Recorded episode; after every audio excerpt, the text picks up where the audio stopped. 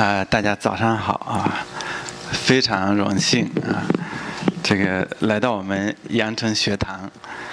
我记得呃几年前我来讲过一次啊，当时是讲庄子啊。那正好呢，我今天要介绍的翻译制呢，也跟庄子有关系啊。那他个人是从小都好庄啊。然后他曾经做过一本书啊，编过一本书，叫《要地刨庄》啊。因为我原来是比较呃喜欢庄子，所以在读这个解庄的著作的时候呢，这个读到《要地刨庄》啊，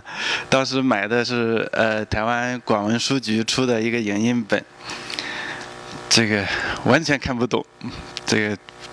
不仅是那个本子不清楚，而且内容也不知所云。后来就开始在翻呐，去呃了解一些跟翻译制相关的、跟这个包装相关的著作，才慢慢的对这个人开始产生兴趣啊。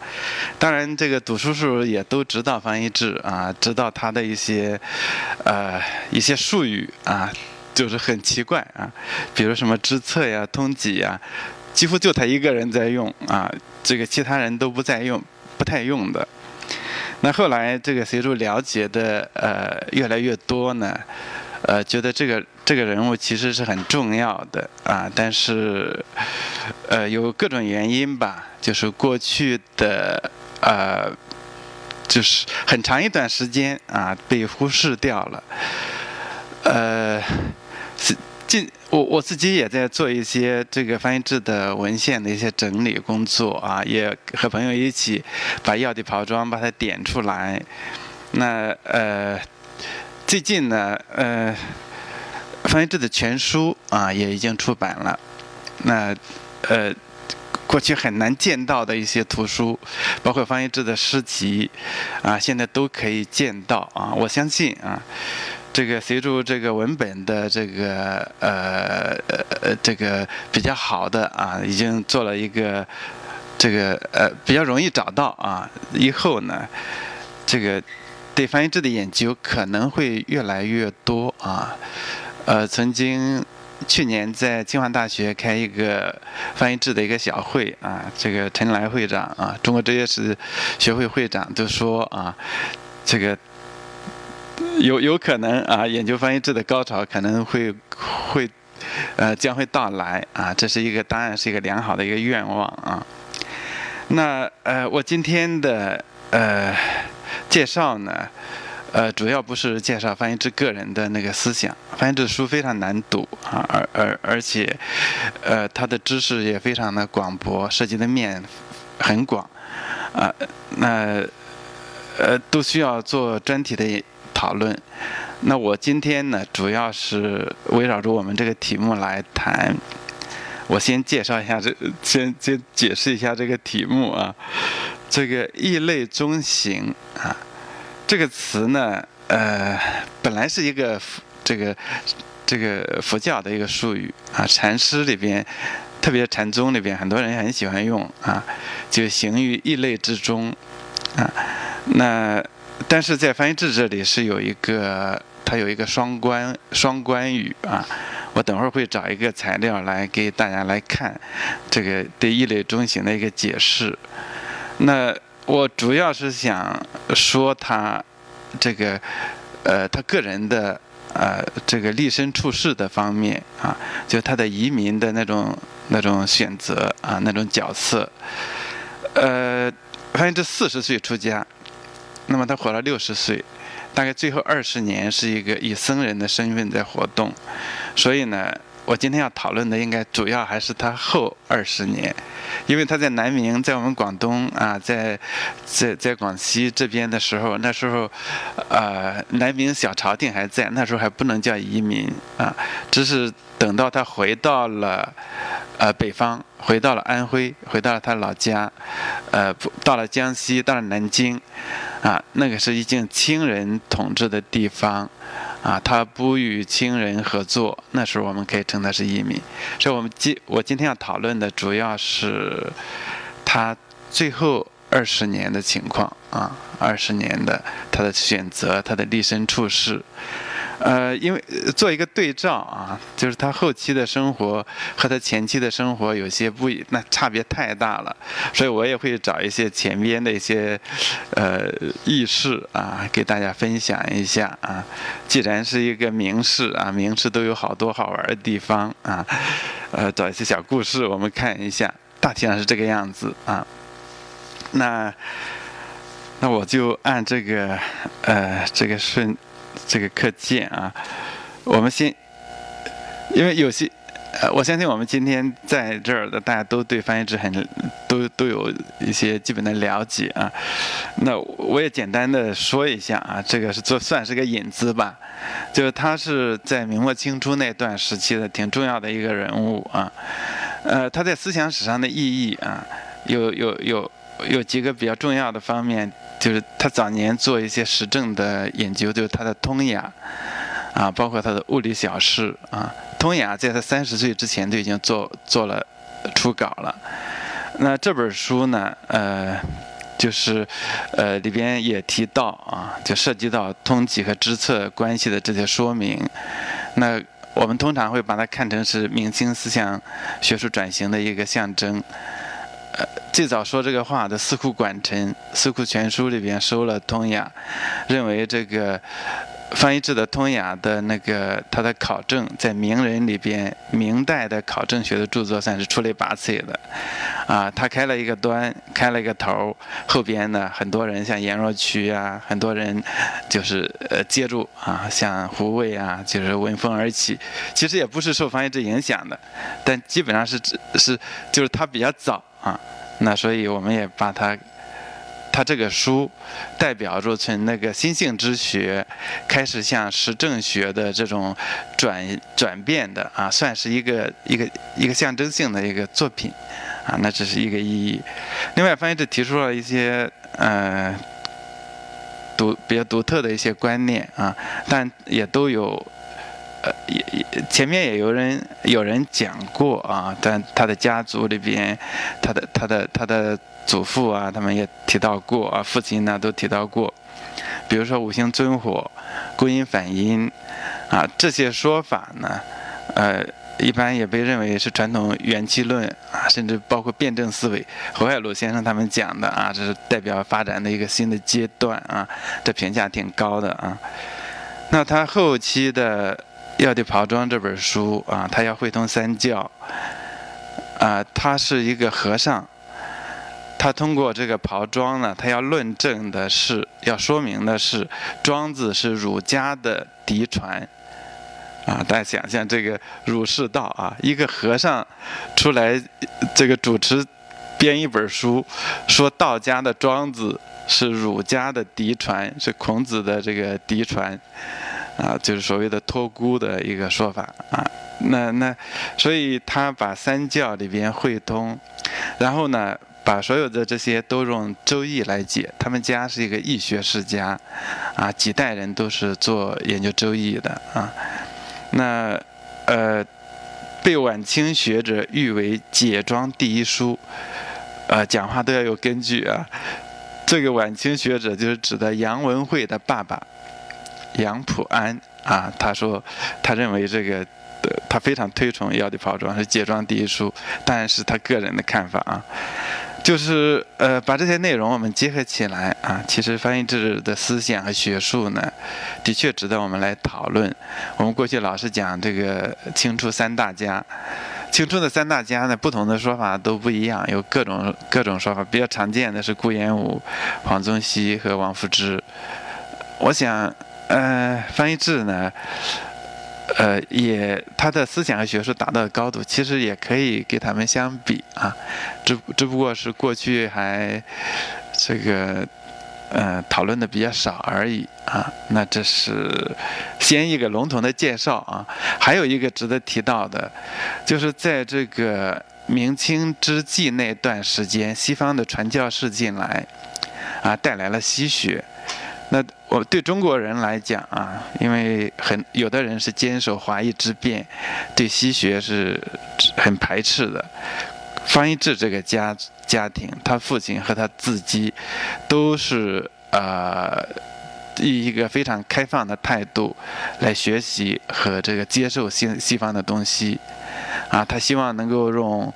呃，把西方传来的一些科学知识和中国传统的像数学啊，那个周易的义理相融贯。那么他们不仅和西方传教士有些私人的呃这个友谊，而且呢，方一智把他第二个儿子方中通，啊，就直接送给一个波兰的传教士啊，跟着他学数学。那方中通有一本书叫《数度言》，被称作是呃这个数学的一个百科全书性的作品，也收到了呃《四库全书》里边。所以他们家的呃方一智的思想还是一个比较比较包容性比较强，他提倡集大成，啊，人家好的东西我们都要学，啊，他不像这个有的人，呃，有的儒者啊，严守住那个那个界限啊，对外边的东西啊，对佛教对西方的东西排斥很激烈，像王夫之啊，那翻译这不是啊。所以，嗯，我们放在三教汇通这个角度，放在中西的交流这个角度，放在这个明明清学术转型这个角度啊来看啊，方一智都值得我们来做进一步的讨论。当然，今天呢，我主要不是介绍他的学术的啊，我想主要是介绍这个人的一些生平和出处啊，呃，也有可圈可点的地方啊。呃，一类中行啊，这个我好像是在一个佛学大词典上一个一个这个介绍，忘了是哪里啊，我也没，反正在网上抄拷贝下来的啊，作为一个一个辅助性的一个了解啊。这个《华严经》里边讲到这个五地菩萨的时候啊，他们修到第五地的时候，他们会这个呃。这个以异类的身份来来显现啊，就是他们现在官身呢，可以现各种各样的啊，他们来救度众生嘛。菩菩萨他本来按他的修行，他早都应该可以成佛了，但是因为他要救度众生，他有这个悲智，所以他们就先不出，先不去成佛，来去这个，来来去还在停留在这个世间。救度大家，啊，就是这个这个解释。我想这个词典佛典里边的解释应该还比较确定啊。说异类就是和那个佛这种果位以外的那些，比如说菩萨呀、众生啊，异类中行就是指的是行于异类之中，啊，异类中在异类里边行，啊，行于异类之中。这个菩萨觉悟以后救度众生，他不住在涅槃菩提之本城，就是他他他不去成佛，他反而在这个出入生死的迷界，啊，在我们世间来救度我们啊，呃，救度嫉妒一切有情，这是佛教里边讲的，特别是禅师非常喜欢讲的这个异类中行，行于异类。但是，呃，我们从这个解释里面，他是说指指的，本来已经觉悟了啊，我还先留下来。那方一智经常说自己是异类，这个他的儿子给他这个词，他方中通用过啊，是概括他父亲的。我想他们的意思肯定不是说他已经是觉悟了啊，就是这里悟道了，然后我我我来这个。在世间来救大家，所以他这个词一定是有他特别的含义的。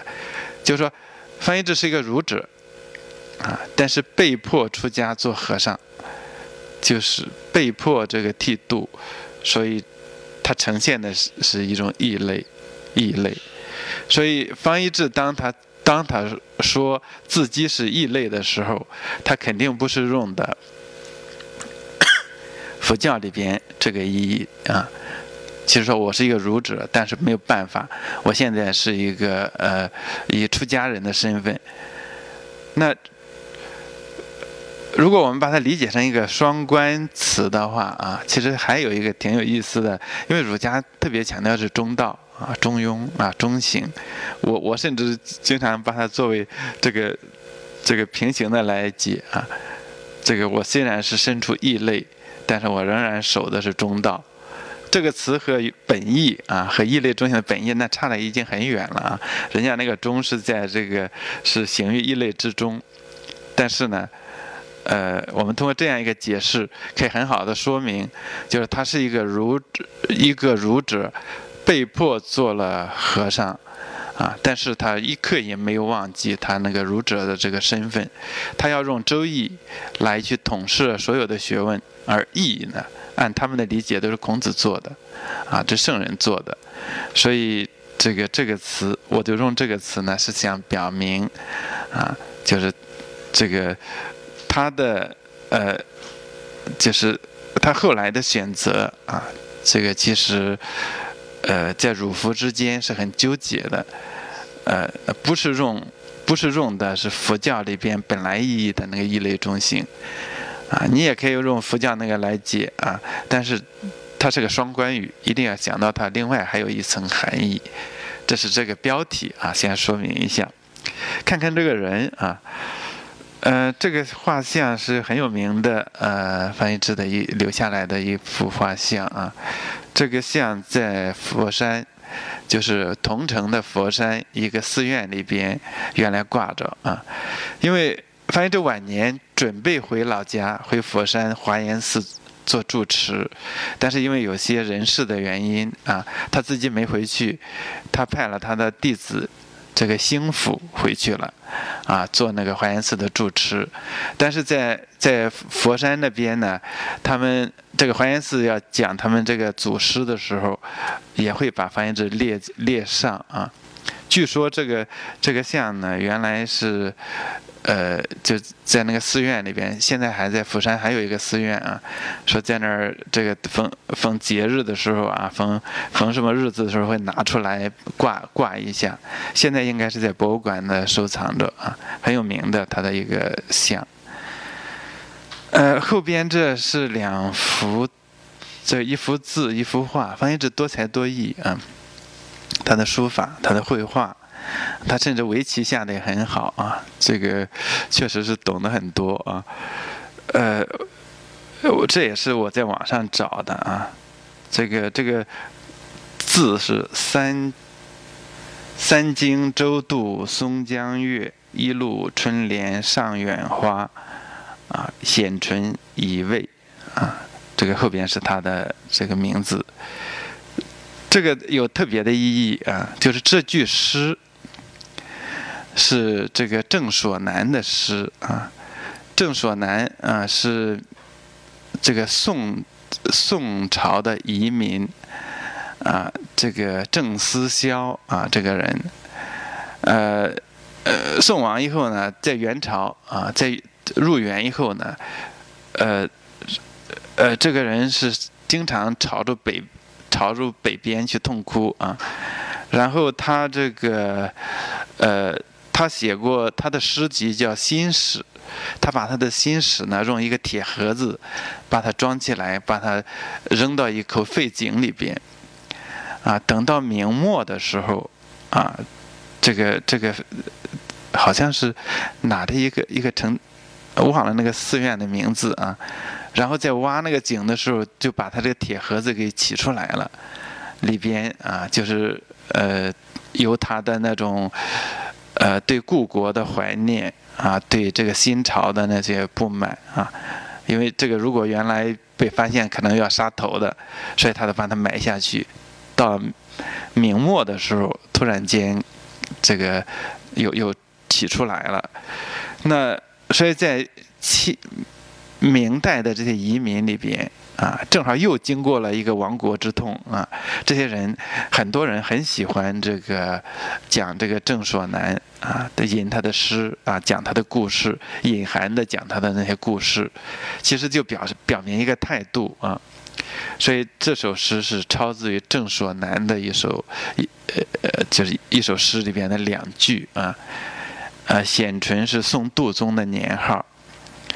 宋度宗的年号里面没有乙未啊。所以这个乙未应该是翻译至写这个抄这个诗的那个年号，啊，这个乙未年好像是，就是他已经做和尚了，是不是在南京闭关的时候？大概这是这句诗，啊，那个话我也不懂啊，就不管他了啊。就是反正他确实是多才多艺了。那我们接下来就看一下翻译制这个人的，我我会接下来我从几个方面来看啊，先看看这个传记啊，因为我们增可以增强对这个人的了解啊，一个是《清史稿》里边一个传，另外一个《桐城县志》里边一个传啊，我把它放在一起来看一下，然后呢就找一些啊呃他同时代的那些人。或者稍后的人讲到这个翻译制的一些故事，我们可以对这个人有些多的了解啊。然后最后呢，我会呃把他出家以后的有些文字啊，包括别人给别人的一些讨论啊，一些书信呢里边涉及到儒佛关系，涉及到他的移民的这个身份的啊一些材料。啊，这个给大家分享一下，大体上是这个样子啊。那呃，翻译制的传呢，在《清史稿》里边有一个很不是很长啊，很简短的一个传记。这样讲啊，呃，说他是桐城人，他的爸爸是叫方孔照，曾经做过湖广巡抚，啊，算是一个也是这个官阶也不小的了啊。为杨嗣昌贺下狱，啊，就是为杨杨嗣昌是内阁大学士，他曾经主持要镇压这个张献忠啊他们的造反。那方孔照是属于受他接制的，但是两个人的这个呃态度不一样，杨嗣昌是主张招抚。然后方孔照主张征交啊，要就是认为这些人不张献忠他们不可靠。呃，前边打了几次仗哈，好像说打了八次胜仗啊，但是最后一次这个可能是调度的问题，然后呃方孔照的部将有有有有有有一支部这个部下啊全军覆没啊，追究责任就把他给抓了给。关到了北京的监狱里边去啊！翻译志在外边啊，送冤啊！这个他在那个朝廷外边跪在那个那个那个沙坑里边啊，好像跪了一年多啊，不到两年，然后一直在这个送冤。后来据说是感动了崇祯皇帝啊，崇祯皇帝听说了啊，有有有有些故事啊，所以就把他父亲给赦免了。这个明史里边有记载，范一志在崇祯庚辰年（一六四零年）啊，这个倒数第二第二科的那个进士啊，做呃这个做的官是翰林院的检讨啊，应该是八品什么之类的。等李自成破潼关的时候，大学士啊曾经向。这个崇祯来去推荐翻译制也召见了，啊，好像谈的还挺好，但是呢，内阁首辅这个不赞成他的这些东西，最后也没有被，就他的主张没有被用。这个等到这个崇祯死了以后呢，啊，从京师陷落以后，翻译制去到病宫啊，就是这个到这个。崇祯停尸的停领停尸的地方去来哭，后来被抓到啊，反正被打得很惨啊。说两怀古县啊，说他也没有屈服。等到贼败难奔，什么意思呢？就这个时候啊，这个这个清人啊，这个吴三桂已经引了清兵进来。李自成就派那大军就开始这个带着大军要去出京去迎战，这个时候呢，北京的，呃，就是这个管管控比较松的时候，说他逃跑了，就开始这个往南跑，跑到南京去。崇祯死了以后，在南京呢是有小这个小朝廷，又建立了个小朝廷，弘光啊，弘光那个。弘光称弘光帝吧啊，这个时候马士英和阮大铖啊，这是过去老是说他们是奸臣的啊，这个对马士英是有点冤枉啊，阮阮大铖可能有点问题，就他们在把持这个朝政，这个时候方一智跟方家跟阮阮大铖也是同城人，说他们两家还有原来私人关系挺好，但是后来有些过节，说这个陷害他。这个时候呢，说他在北京的时候投降了这个李自成，做了伪官，这是很严重的一个一个一个一个罪名，所以他就赶紧跑啊。在他爸爸这个要求他赶紧往往往南跑，就一直从福建呢，一直跑到呃这个广东，一直跑到广州啊，这是他的这个一个经历啊。呃，在广州呢是也改了姓名叫吴石公啊，在那卖药，但是。他的童年进士啊，也在在广东这边做官啊，广州做官，后来把发现了，就把他又又又又又做这个，又把他拉出来啊，要去干一些事情，就是下边来讲的这个事啊。那个红光很快也完蛋了，好像不到一年就完了，然后。福建的这个宗室有有隆武帝登基，但是时间又不久，也也也也也被这个，呃，被被被清兵给攻攻破啊，隆隆武也死掉了。永历就是贵王啊，在桂林的这个一个一个宗室啊，他。做了皇帝，就是永历皇帝。南明主要只有三个小小朝廷，永历帝的时间最久，就是贵王。贵王在肇庆登基，诏书是方一智起草的，啊，就是所谓的“以以与推代公”。这个时候，这个也也给他升了官。后来陪住陪住永历到了梧州。就升为侍讲学士、礼部侍郎、东阁大学士，就是等于是入阁了啊！这个是已经是宰相级的相那个级别的，但是很短时间他就又罢相，据说也是因为有有有给宦官的这个冲突还是怎么样，他从此以后坚决不再出来做官。荣历曾经发过十次诏书啊，礼请他出来做官，他呃就逃到深山里面，越逃越远啊，跑到湖南呢，跑到很多地方，就不起来。那《清史稿》说啊，这是翻译者说：“我吾归则复君，出则复亲，无岂兹乎？”就说我回家的话，我回我的安徽老家，我都对不起荣历帝。如果我出来做官的话，那我的父亲、我的家人都在沦陷区。啊，都在呃呃北方，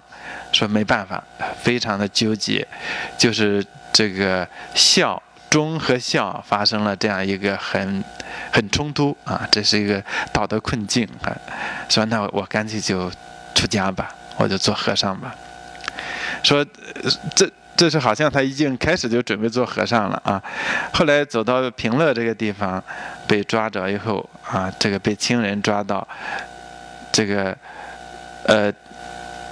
起帅欲降之啊，那个让想让他投降，对方让他投降，一一边是官府，一边是白人，你你你选择吧。后来他去右，我宁可死，我也不愿意做官。这个帅呢，就对他很尊重。啊，这个很礼敬，就让他去做了和尚，啊，后边叫弘志啊，这是他的别号。呃，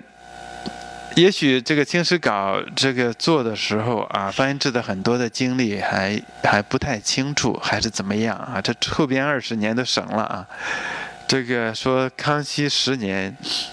一六七一年，他到吉安这个地方拜文天祥的墓。路上就去世了，啊，这是很简单。我我我不知道什么原因，很可能是因为文献的问题。呃，其实他后边的二十年，那个那个活动很多，其实有很多可讲的啊。但是他确实是一六七一年去世的，当时在广东发生了一个案件啊，叫越案。但是我们现在也不知道那个案件是什么样案件，反正是很严重。就把他和他的儿子都抓起来了，呃，他是在江西那边被抓的，他的第二个儿子是在老家，在桐城那边被抓，然后就把他押解到广东这边来对峙，走在那个惶恐滩，就是走到那个文天祥写那个《正气歌》那个惶恐滩那里就去世了。他究竟是投水的，还是说病死的？啊，这个是争议很大，也说不太清楚啊。呃，余英时先生写过一本书叫《翻译之晚节考》，他就认为啊，这个呃，翻译之是投水自尽啊。啊，我我自己也觉得投水的可能性比较大啊。嗯，但是也没有办法这个落实，就真的是投水嘛？你所有的文献里边都没有讲过他是投水的。啊，他是他是这个自杀的，呃，因为他的身份太特殊了。那时候他是罪犯，他是被在押解途中。如果您要是投水啊，他是自杀的，畏罪自杀的话，那是很严重的一个，呃，这个别人对别人来讲是一个严重的失职的行为啊。那对他个人来讲，当然投水的意义就大一点啊，就是我不受那个羞辱啊，不受那个屈辱啊，嗯。那这是他的一个小传啊，讲这个经历，简单的一个经历。